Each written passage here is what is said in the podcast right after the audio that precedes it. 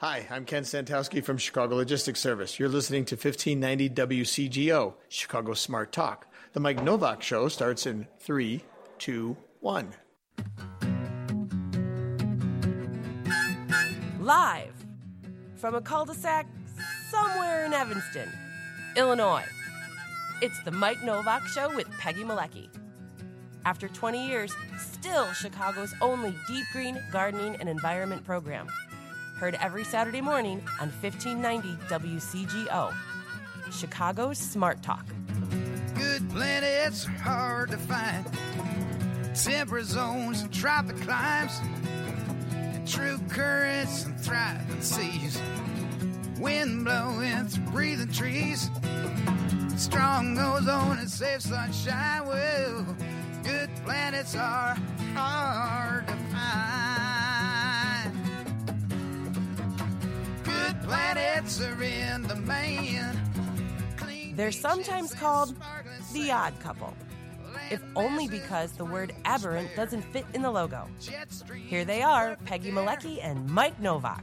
High forests, no What did she mean by that? planets are in the main. That's the other joke. We're not doing that joke. Okay. Oh, oh, wait a second. No, no, no. Did you? Did you? I tried, but it Okay, didn't it's work. okay. We're go- we're about to go to uh, Facebook Live, and, And where it says I, I see go we have a interesting color Oh. scheme today. You know, okay, Brandon, uh, tell us why everything's red today on the. The other week it was all blue on the Facebook camera.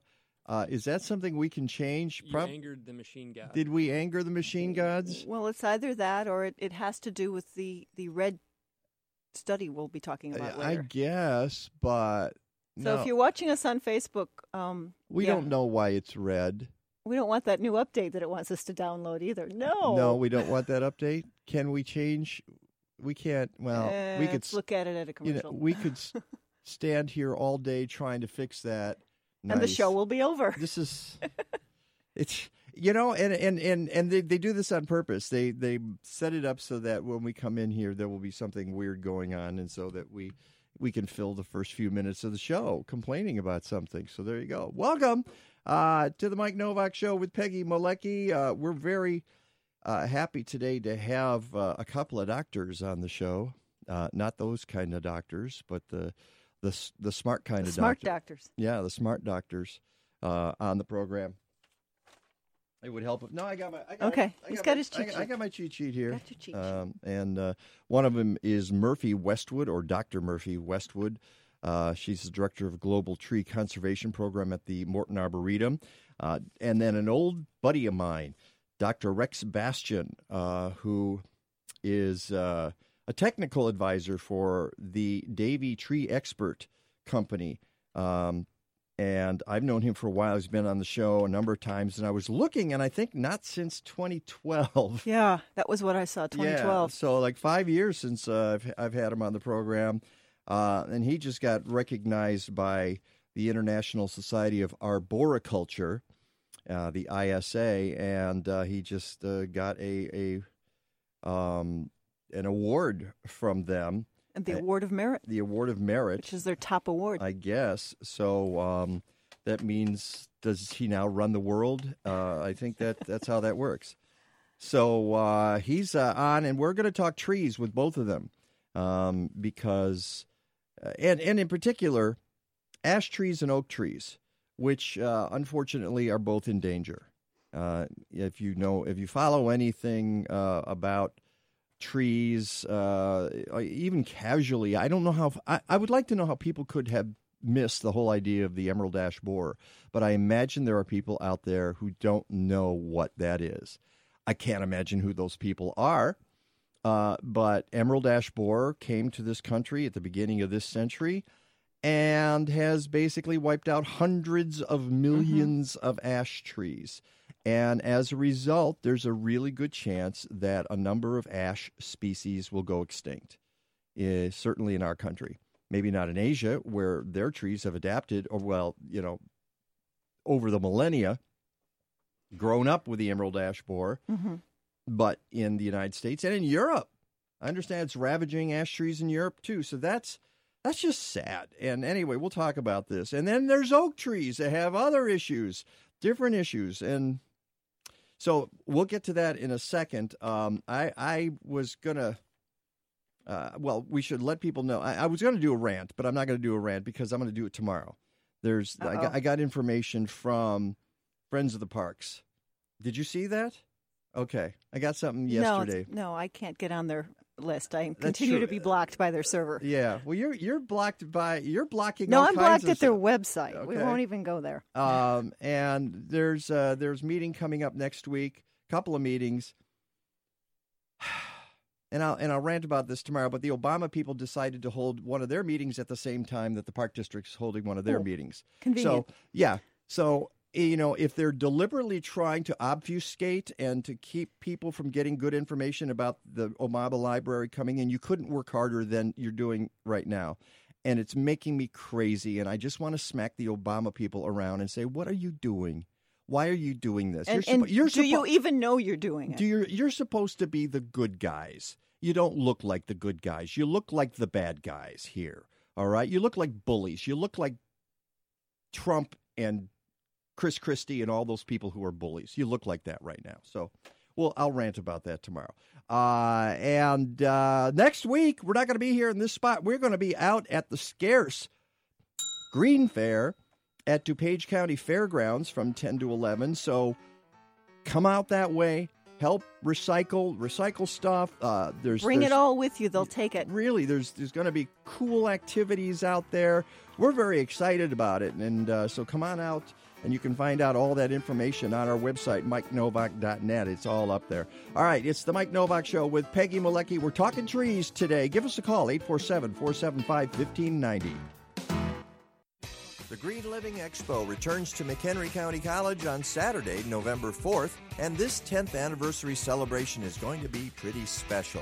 For starters, there will be two fully decorated and locally owned tiny homes on display, the award winning traveling exhibit Sustainable Choices, and area college and university solar and super mileage team race cars. Visit the Living Lightly tent, where innovators share their energy savings inventions with you. Of course, more than 70 green exhibits and vendors of all kinds, including invited artists who will be displaying and selling their sustainable creations. Did I mention the Green Living Expo is free and open to the public?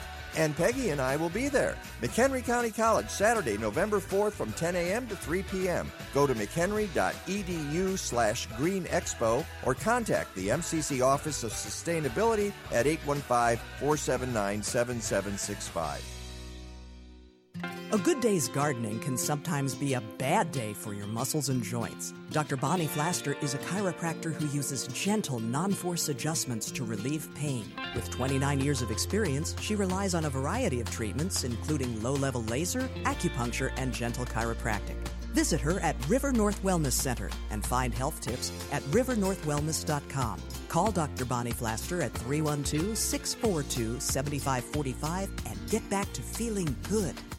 I'm meteorologist Rick DiMaio. Bringing a lot of social science into climate change is really important. People who teach climate change now, you have to really get into how it's affecting people, how it's affecting the ability for people to cope, how it's affecting the ability of people to adapt or to mitigate. Stick around for some more insight into weather and climate and how it might be affecting you, your lives, and your garden. On WCGO 1590, Chicago's Smart Talk. This is Your Talk. Dude, you read me! On 1590 WCGO, Evanston, Chicago. Come on, is anybody even out there? told you I can't make display. Jim, can you record the talk back? Record that, Jim. It sounds like backstage at WCGO here as we're doing this. Uh, can you And- get that recorded? Is anybody recording out there? Uh, what's going on back there? Uh, And the camera's gone. Why is the camera back to red? It was It's- it- yellow green. Now it's red. I know. If you're watching on Facebook, we're red. So it's a it's kind of a Soviet thing we've got going here this morning. Welcome back to the Mike Nowak Show with uh, Peggy Malecki. Very pleased to have in the studio Dr. Murphy Westwood, Director of Global Tree Conservation at the Morton Arboretum. Hi. Hi. Thanks for coming into the studio. We really appreciate. I'm going to lower this just a tad. There we go. Now Uh, I can see her. Yeah. no, it's it's more about sound than it is about visuals. Uh, and on the phone, um, happy to also have Dr. Rex Bastian from the uh, Davey Tree Expert Company. He's their technical advisor, and um, he's also a member of the International Society of Arboriculture. Are you as well? I am not. You are not. Okay. So we got slightly different tree people here, uh, i- one in the room and one on the phone. Good morning, Dr. Bastian.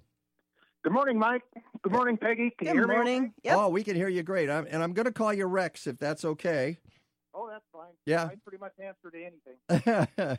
Well, can you be a little closer to the phone? You're kind of in the background there. Okay, how's it? A little better? um, try. Is that you or Brandon? That's him. We uh, just yeah. Speak right into there, uh, Rex, and uh, we'll be fine. Uh, Okay. There we go. Uh, and uh, we will get to it in a second because you were just uh, honored by the International Society of Arboriculture, the ISA, uh, with their award of merit, and uh, that's that's pretty cool. Um, It is. It was. It was very unexpected and very cool. oh, so they surprised it? Surprised you with that? They sprung it on you? Well, they, you know, they kind of say, you know, you've been nominated, and then, you know, they, they, you know, actually come through and say, yes, you, you won and, and or been awarded, and so that's, uh, it's, it's very humbling. Well, congratulations. Uh, you you certainly deserve it. I've known you for a while, and I know that you uh, you've done all kinds of great work, and you know certainly at Davey, and before that, when it was called the Care of Trees, and uh, you've been doing this a while, and actually you're you're getting ready to kind of settle down now, aren't you? Yeah, I am. I'm. Uh, we moved down to uh, the very southern tip of Illinois a few months ago, kind of in preparation for retirement. I'm, I'm not retired yet, uh, but uh, we're we're getting there. okay. Uh, well, before you get out of here, you know, we need to, to talk about some tree issues. Uh, and that's why uh, we have uh, Dr. Murphy uh, in the room with us, too. And, and so let's start with you, Dr. Murphy, because um, we got this report that uh, a number of trees are in trouble. And we knew that. I mean, anybody who, who follows this knows that there are. Five of the six ash species Yeah, the, are in the- the- trouble, and nearly one fourth of the oak species. Yeah, well, uh, yeah, and I got this headline that says bleak news for North America's ash trees. Five of six prominent ash species now listed as critically endangered. And um, this is not surprising to anybody who follows the news. And I was trying to imagine, and I'm, I wonder if you run into people who have not heard of emerald ash borer. Yes.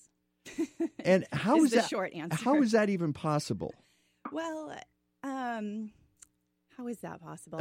I'm sorry to ask it the tough I mean, question. I think yeah, anybody who's at all tuned into you know our urban forests or especially homeowners in their region and basically in the entire eastern U.S. mm-hmm. are probably aware of this because there is probably not a block in the entire Chicagoland area that you can walk down and not see an ash stump or a dying ash tree or you know already a, a new tree replacing what was once an ash tree. Mhm. So And, and and of course, communities, municipalities have gone to citizens and said and said, "Hey, we're going to remo be removing these ash trees.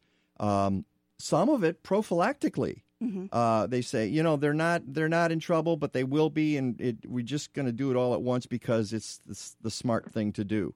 Uh, so folks will know about it from that as well. hmm I mean, and Rex can probably comment on this too, but ash, once they die, turn brittle fairly quickly and become a very serious safety hazard, especially on streets and parkways.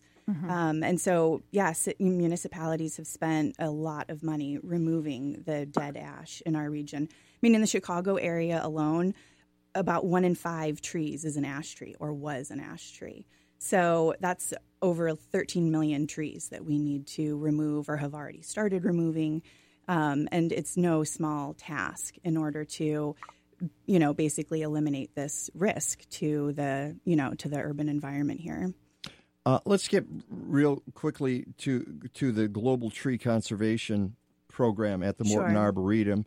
Um, what is that all about? So um, the the Global Tree Conservation Program focuses on um, f- on protecting tree species as the unit of conservation. So protecting habitats, protecting ecosystems is is very important um, conservation role, and often that is a part of what we do in order to target species. But we really look at it as, on a species by species basis because that is what forms the diversity of the you know the nat- of nature of the world.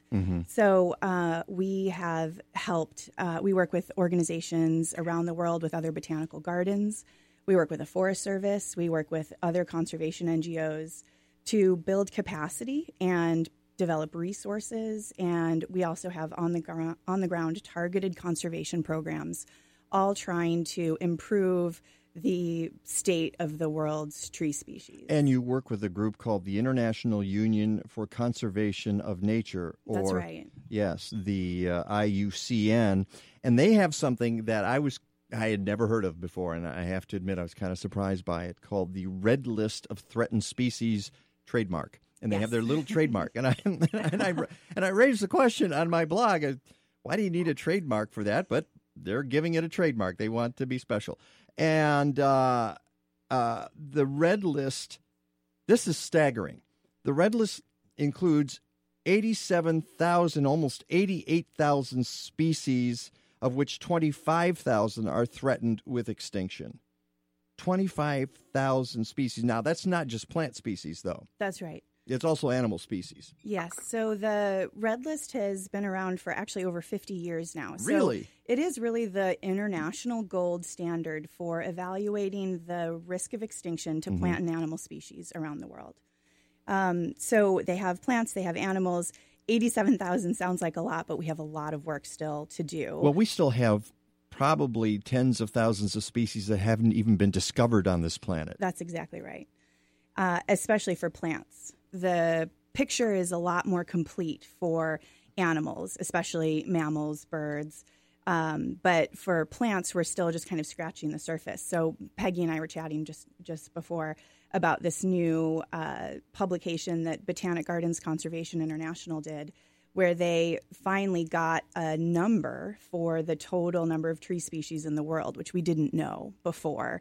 Um, and it was basically a big literature review to try to gather all of these resources and information from different floras and different checklists of the plants of the world. So we now know there are at least 60,000 tree species in the world. Um, and so, you know, as you can see on the red list, we only have assessed 88,000 species Total right? species, right. So we're so I'm part of a broader initiative, and the the red list effort that I that we did and my team did for the ash and the oaks is part of this bigger initiative called the Global Tree Assessment. Mhm. And what we want to do is assess all 60,000 tree species by the year 2020. All right, let we'll get to the oaks in a second because obviously oaks are, are a critical genus or or, or variety. Uh, you know, they're Genus. yeah, genus. Um, Quercus, right? And um, uh, we'll get to that in a second. But let's start with the ashes because most of the damage is really being caused by one insect, isn't it? Right. I mean, that's that's unbelievable because uh, correct me if I'm wrong. The in terms of the oaks, we have a number of issues out there, but in terms of the ash, you can point it right at emerald ash borer, can't you? Exactly. I think that's the interesting thing about these two uh, projects that we worked on that we kind of released simultaneously with this new Red List update.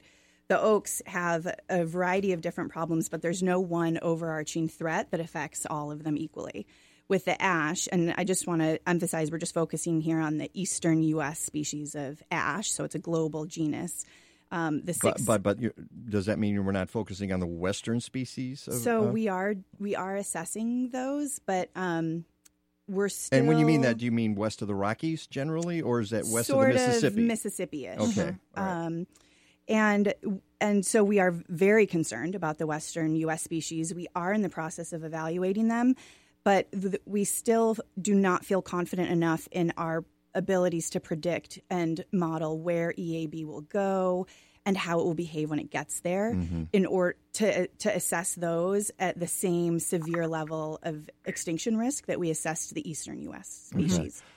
I want to bring in uh, Dr. Bastian uh, at this point because uh, uh, Rex, you working for a tree care company uh, have been kind of on the front lines of this. You've you watched now for the last 17, 18 years as this insect has spread across the country. It's now in 31 states um, and uh, two provinces in Canada. Although um, I went to the um, emerald-borer.info site, which is sort of the the main site for emerald ash borer.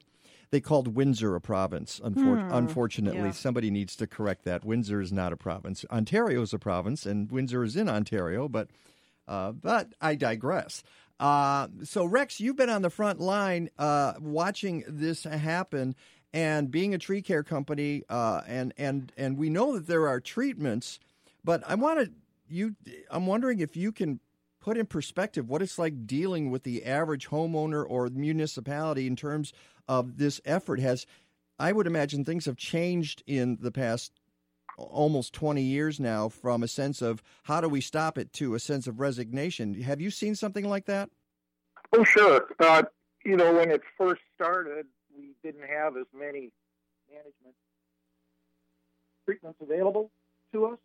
And so we were, you know, learning all the time. And, you know, the treatment, some of the treatments have gotten better, and there's been some better improvements. None of the treatments, of course, were 100%, but they have been getting better. Uh, we still battle this idea that there's nothing that can be done, and if you try to attempt to uh, control the insect on a tree, it's going to fail. And, and of course, that's that's not correct. We've got plenty of ash trees that are still standing in the Chicago area because they have been placed under treatment. So, uh, but with like anything, the treatments can vary between situations and between trees. It works better on some trees. It works better, uh, not as well on other trees.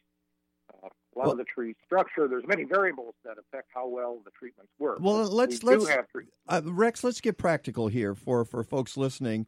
Um, what trees does it work well on, and what trees doesn't it work well on? And what are we, you're talking about insecticides and usually injections, right? That's right. Uh, you know, either usually most of the treatments now are either applied to the soil or they're injected directly into the tree.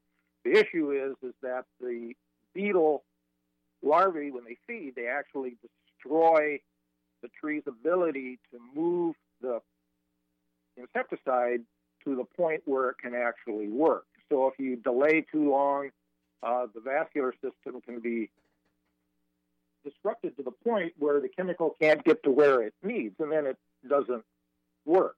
Uh, there's many variables that affect a tree with its ability to move the material up. We can always apply it, but we can't necessarily make it go to where it needs to go. That's up to the tree itself and the tree structure, where it's located, how well the root system is functioning, how healthy the tree is. It's very similar to human medicine. There's a lot of variables with an individual with how well a given uh, prescription drug will work or a given technique. Ah, okay. So, what you have to tell people, I imagine, when you go to again to a a neighborhood, a house, or a municipality, is we're going to try this.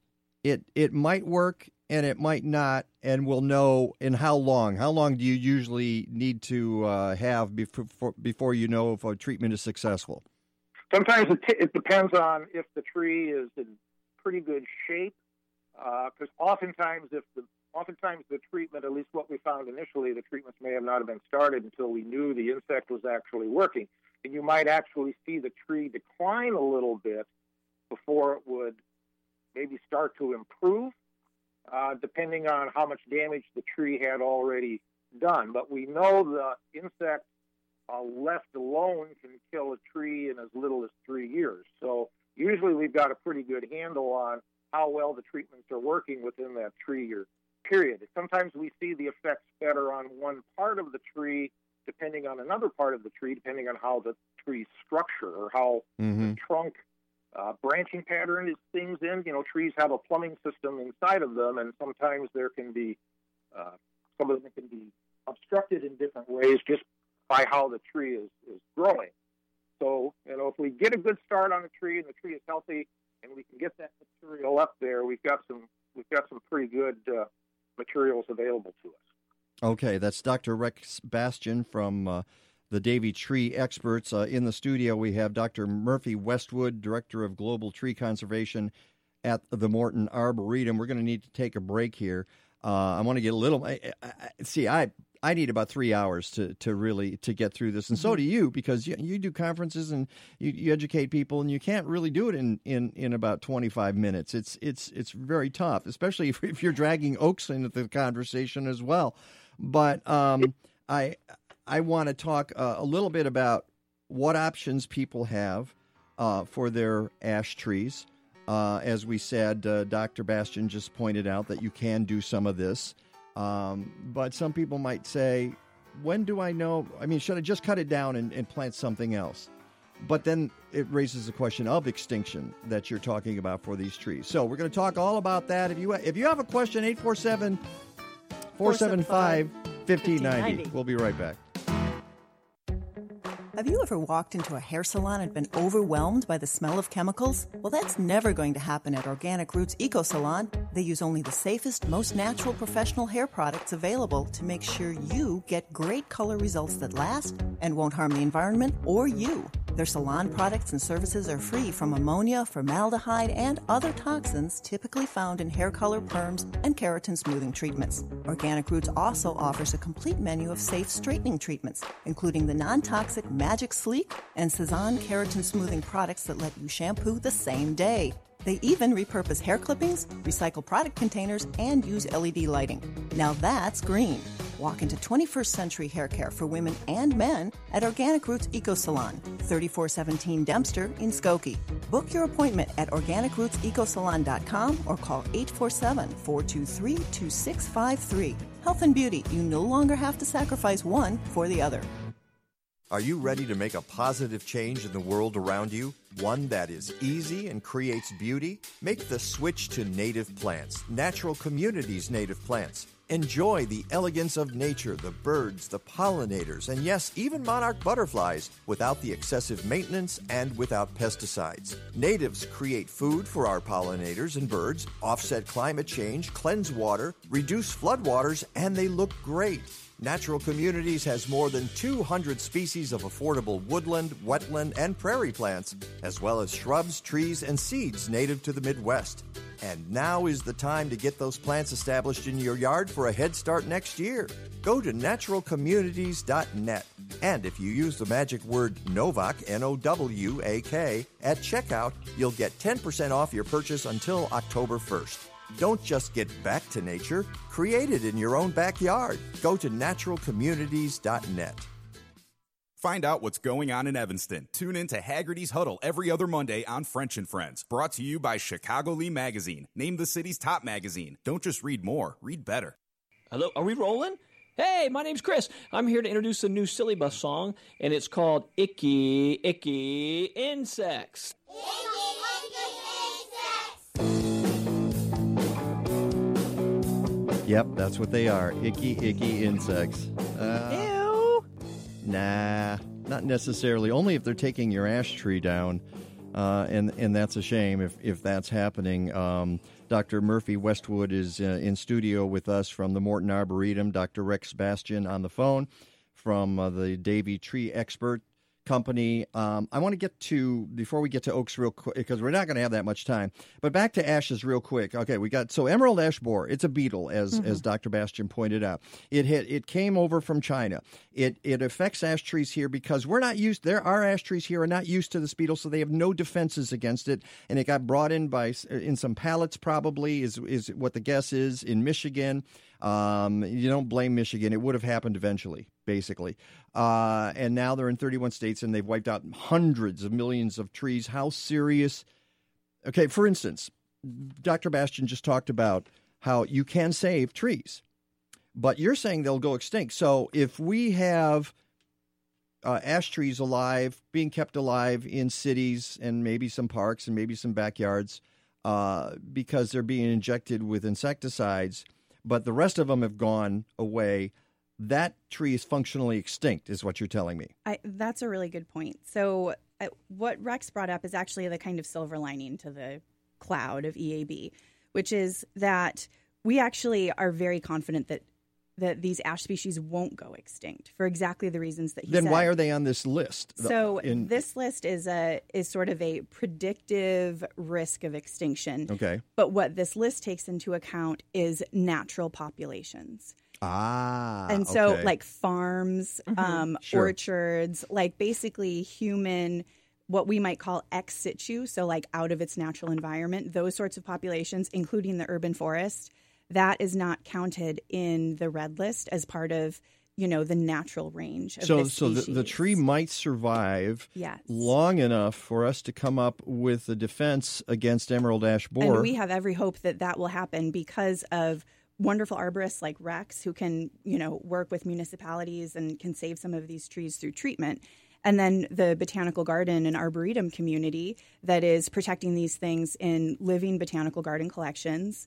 Um, research organizations, the Forest Service, universities that are doing, you know, the breeding and the plant pathology and the pest research on it, so that we can perhaps someday find a solution to this. But right now, the best possible information that we have is that this is a very fast decline, and that exactly as you said, if if nothing is done and if we can't find a strong solution that works in the wild, we can't go out into all of our eastern forests and treat all of these Mhm. ash trees. So they will become functionally extinct.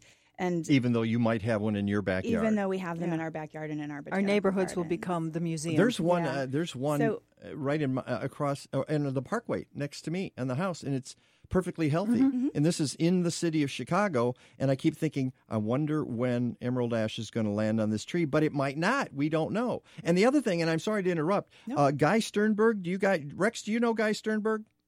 Oh yes, yes, I know, Guy. Yeah, and you know Guy Sternberg. Okay, Star Hill uh, Forest Arboretum down in Menard County. His advice, he was on the show several years ago, and I thought this was just brilliant advice. He told people, he said, look for survivors. You're driving by, you see an ash tree, and this is a great time because they have wonderful colors, so they're they're kind of mm-hmm. easy to spot at, at this time of year.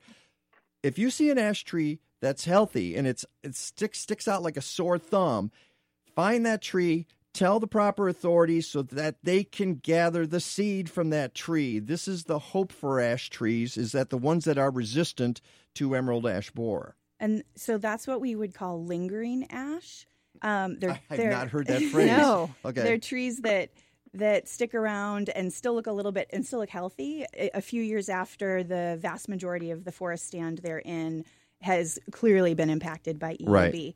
And the Forest Service and University of Notre Dame and several other research groups are doing um, concerted breeding programs to try to breed some of our lingering ash. But again, it's a race against time because the trees are disappearing so quickly. Is there any hope? Yeah, and Go ahead, Rex. breeding trees is is a slow process right from the time you you know to get them up to when they can reproduce seed and you know the other thing is you know some of the information about what is actually make may make the tree resistant is is we're, we're not really sure of what the chemical makeup you know is so it's it can be difficult to mm-hmm. breed for something when you're when you're not really sure what it is that you're Ah. looking for because you may not have the right chemical mix that either the insect is keying in on or is being repelled by.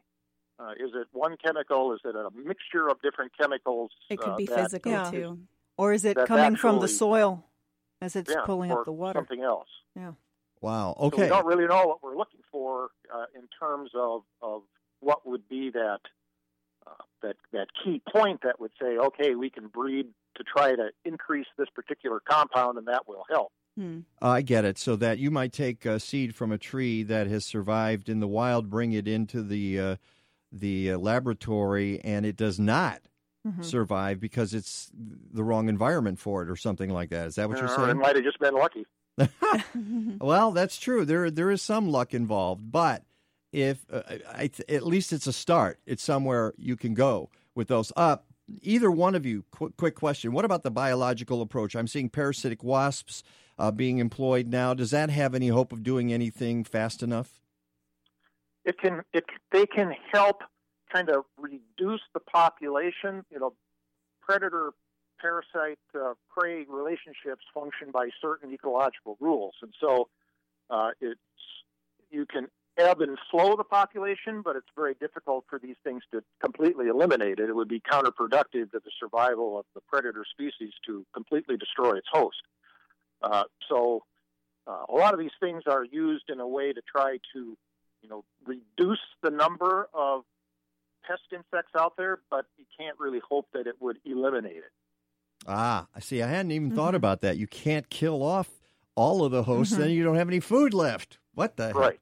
All right. All right. Let's get to oaks. Um, uh, Dr. Westwood, what's we know, as we said earlier, emerald ash borer is is responsible for the decline of ashes. What about oaks? What's going on there?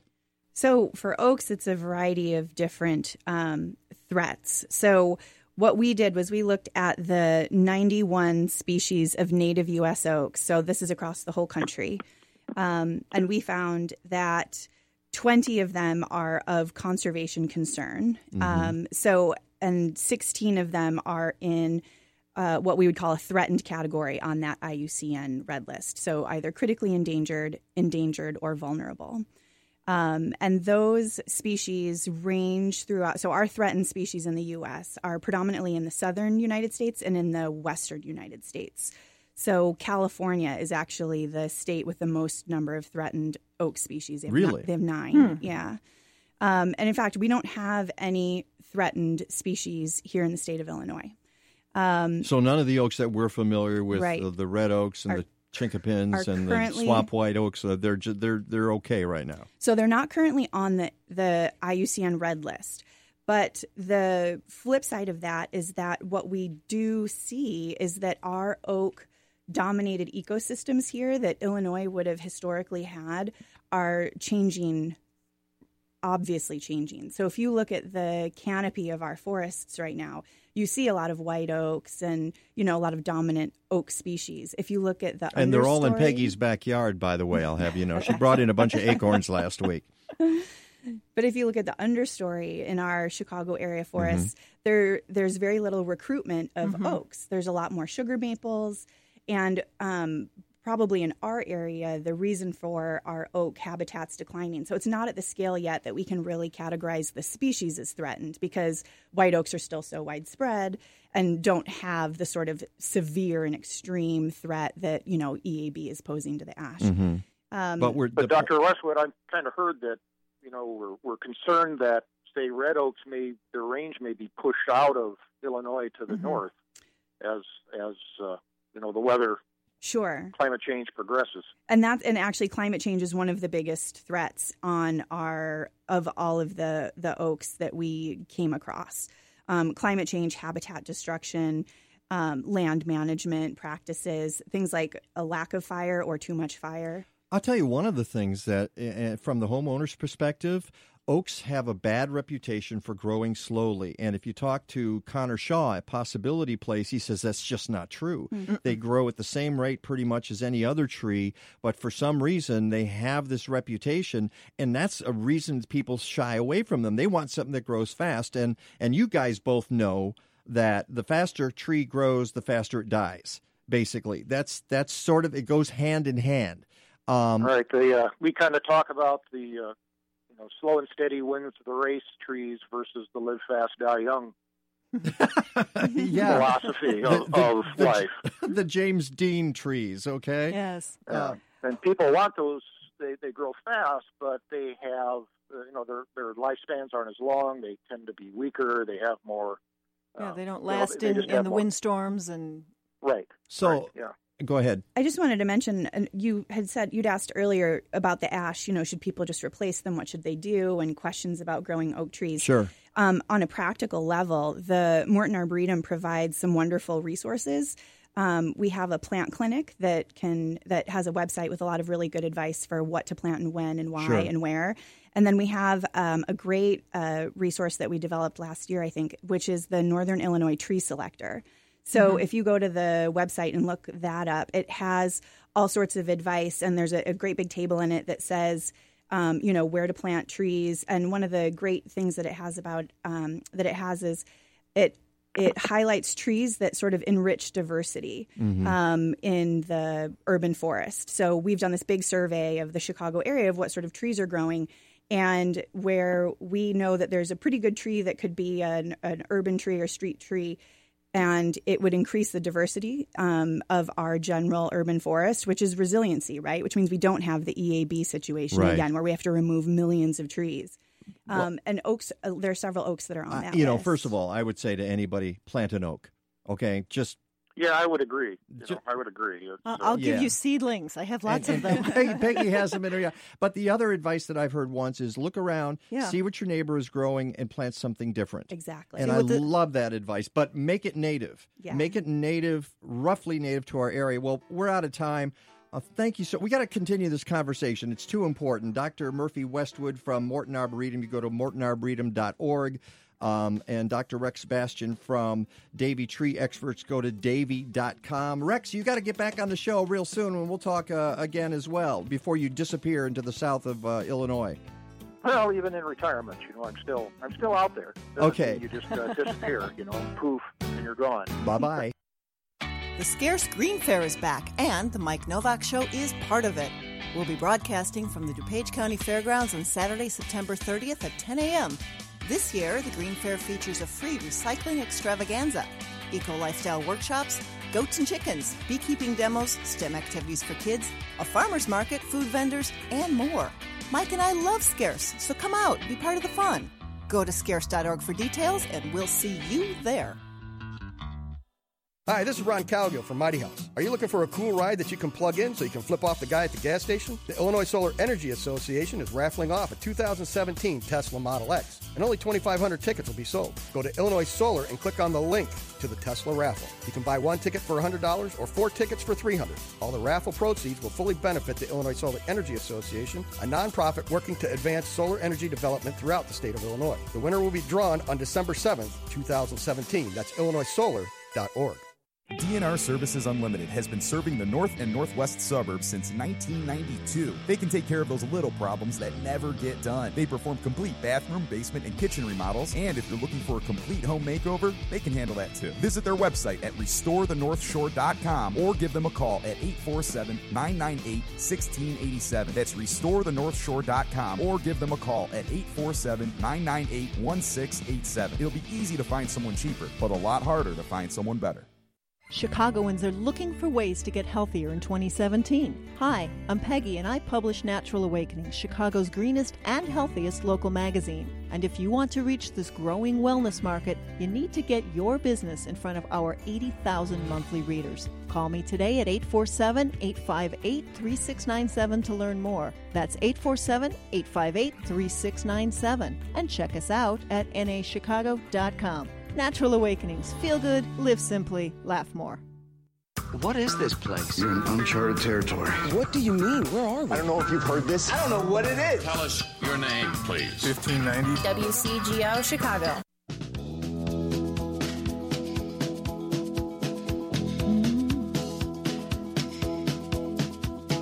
And last week, I talked about a plant that blooms yellow, well, golden, actually. If you listen to this radio show, you know that I took a bite of the end of a stem of goldenrod.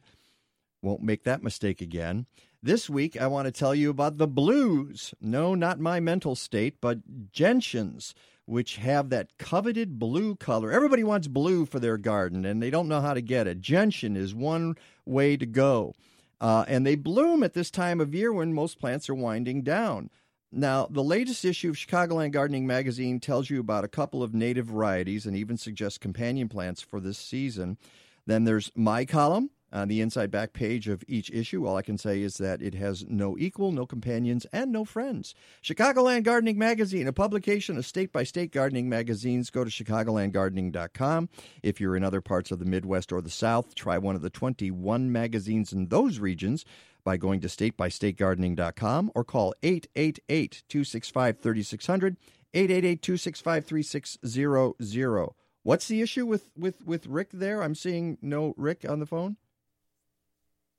Keep trying. I, I've keep, texted him. Keep trying because he'll he'll be around. Uh, apparently, Rick forgot we're doing. It's, it's interesting. No, but he, he, he sent us. I know just he sent posted us the stuff. thing. He's he. I posted to Facebook what he he sent us. Like but but we still have uh, in the studio, uh, Dr. Murphy Westwood, and you know if Rick And- isn't here, we can do observations about our trees right now. We can switch gears and don't talk about the, the decline of ash trees and oaks, but more practical things for trees that you do have in your yard. And you want to keep them alive, especially if you planted them this year. Mhm. All of a sudden, it's very, very dry here And very, very hot. and hot, which is not a good combination for trees trying to go into dormancy, is it?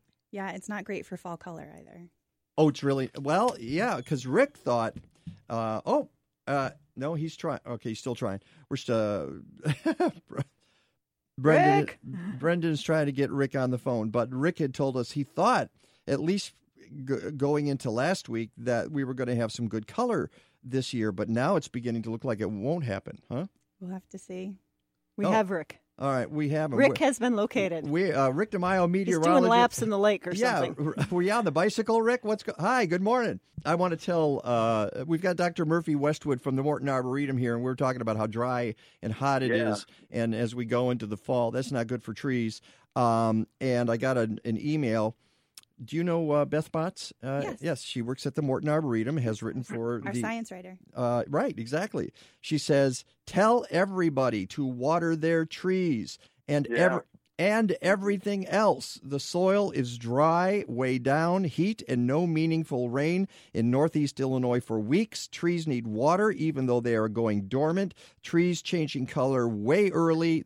Drought stress and heat stress.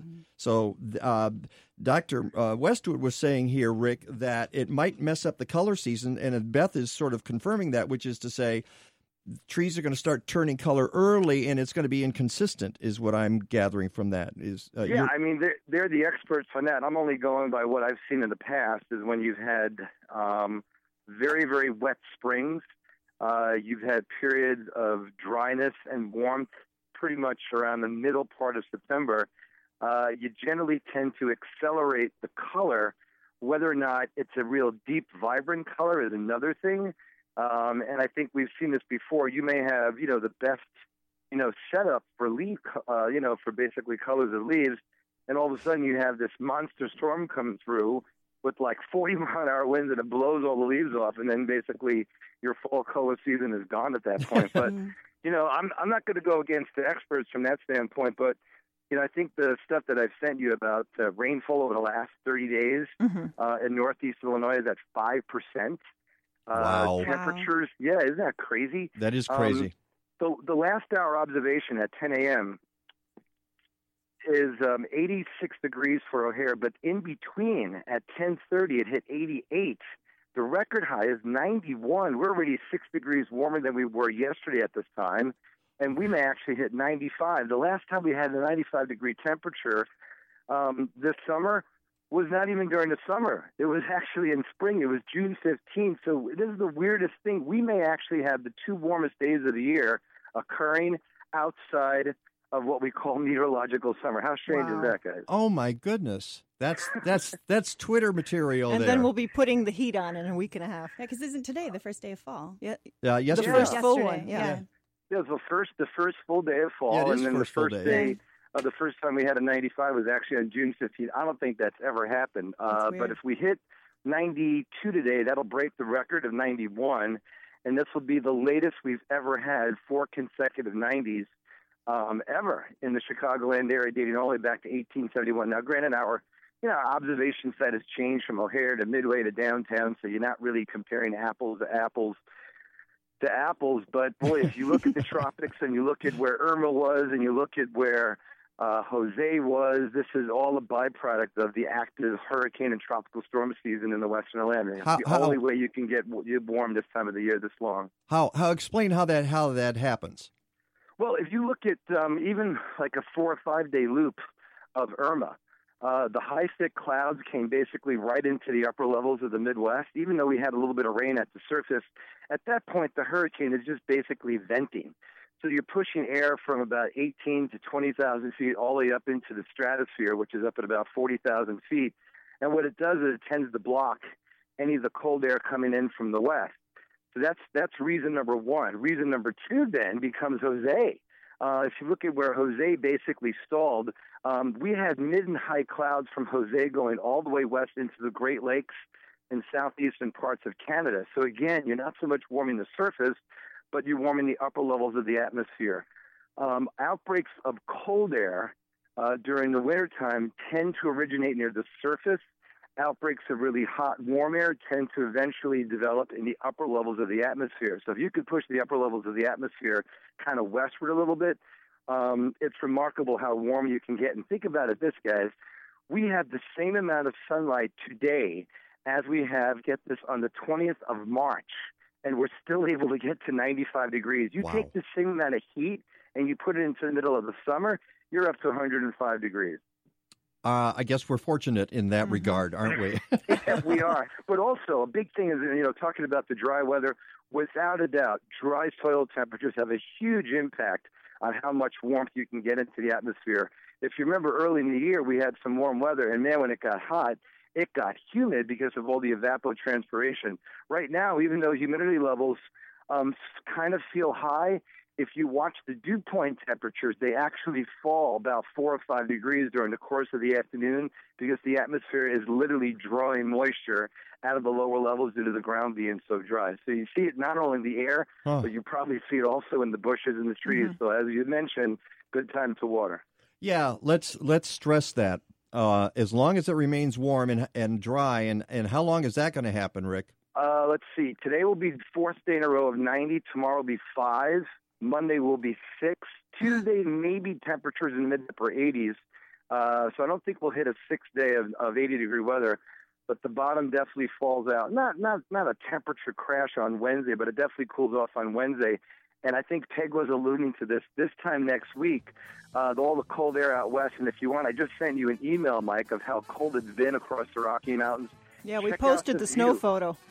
Is isn't that amazing? That's Soda Butte Lodge on the um, northeastern part of Yellowstone National Park. This is their second snow event in the Wow. last couple of years, Wow. the last couple of days. Holy They smoke! have about a foot and a half in the mountains, and that's great news for them because they love snow this time of the year. Quick, quickly, But when's the next? temperatures What's the next time we get rain? Next time it rains, probably Wednesday night, Mike. Okay, great. Thanks, Rick. I'll talk to you later.